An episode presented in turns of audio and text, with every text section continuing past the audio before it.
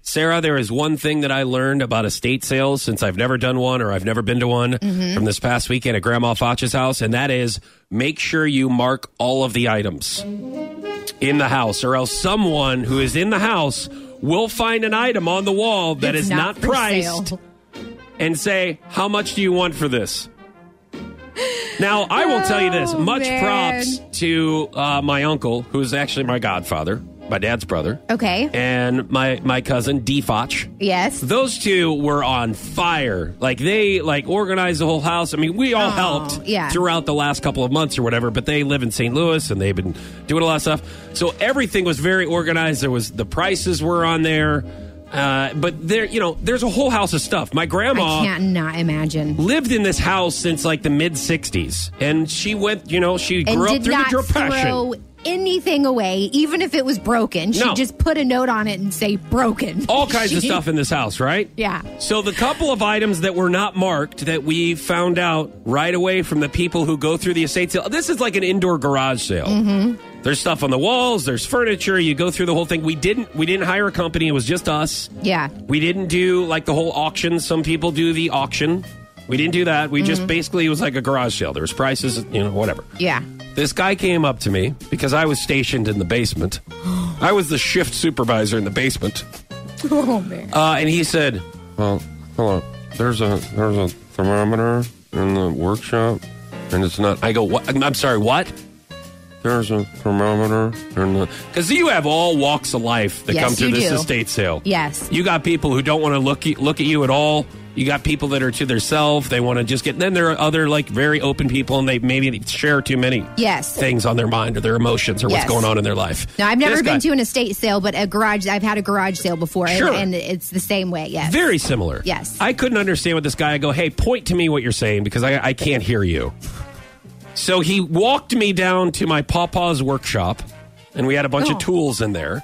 Uh, and he pointed to a thermometer that was bolted to the wall. And he said he wanted to know how much for that thermometer.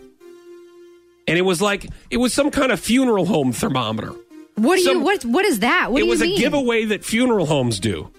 Sometimes funeral homes will give you little prizes, I guess, if somebody passes away in your family. Uh-huh. Now, this thermometer had been up there apparently since the 60s, so it wasn't my papa or grandma Foch. Right. It was somebody else's thermometer. And I'm like, I, I don't know, man. How much do you want to give for it?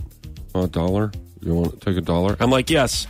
Have it. I go, I'll take it off the wall for you. The other item was something that was bolted to the kitchen downstairs because Grandma Foch had a kitchen downstairs. Uh, and it was a wax paper, aluminum foil paper, and paper towel dispenser all in one bolted to the wall. Ooh, It was that's- kind of neat. That it was is very cool. vintage. I'd ask about it too. Everyone was trying to take it off the wall. It was bolted on the wall. And then finally, Did, I. you, did Grandma Foch bolt it to the wall, or did your uncle bolt it to the wall because he knew No, that no, people? it's been bolted to the wall ever since that I Okay. was alive. Okay. That thing's been there forever. Okay. So I unbolted it from the wall because people were looking at it. We put $10 on it and sold it. Ten dollars. Make Immediately- your own. Immediately after we pulled the thing off the wall, we sold it for 10 bucks. And here's wh- all, another thing I noticed. Not only the non marked items, if you're rearranging things and you have something in your hand, it's so psychological that people want to know what you have in your hand. Yeah. Even if it's a broken radio, they want to ask about it. yeah. They go, where do you? What's that? Where are you going? I was moving a little doll chair because there was a doll section, like dolls. Yikes. I'm saying that wrong, right? No, no, no. I'm like, saying it with my St. Louis accent. Dolls. Dolls. Yeah, Dolls. okay. And there was like a little doll chair. I was moving it, and one woman goes, "Excuse me, excuse me, where are you Oh, going no. with that?" Oh, my God. And I'm like, I was People just lose moving. their I was just minds. moving it. She goes, "I I will. I'll take that.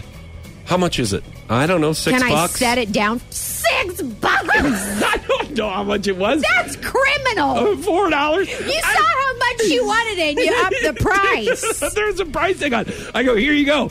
So make sure if you ever do an estate sale, this is one thing that I learned. Price everything in the house. What okay. a nightmare. Or just hire somebody else to do it. Hey, it was so much fun. We had a very Oh, good yeah. bonding experience I with the bet it whole was family. fun. And you know what? My fiance Emily was so lucky that now that she's going to be a part of this family, she drove in from Kansas City to help. Oh, now nice. Isn't of her. that? I mean, you're welcome. right? yes. True love right there. I got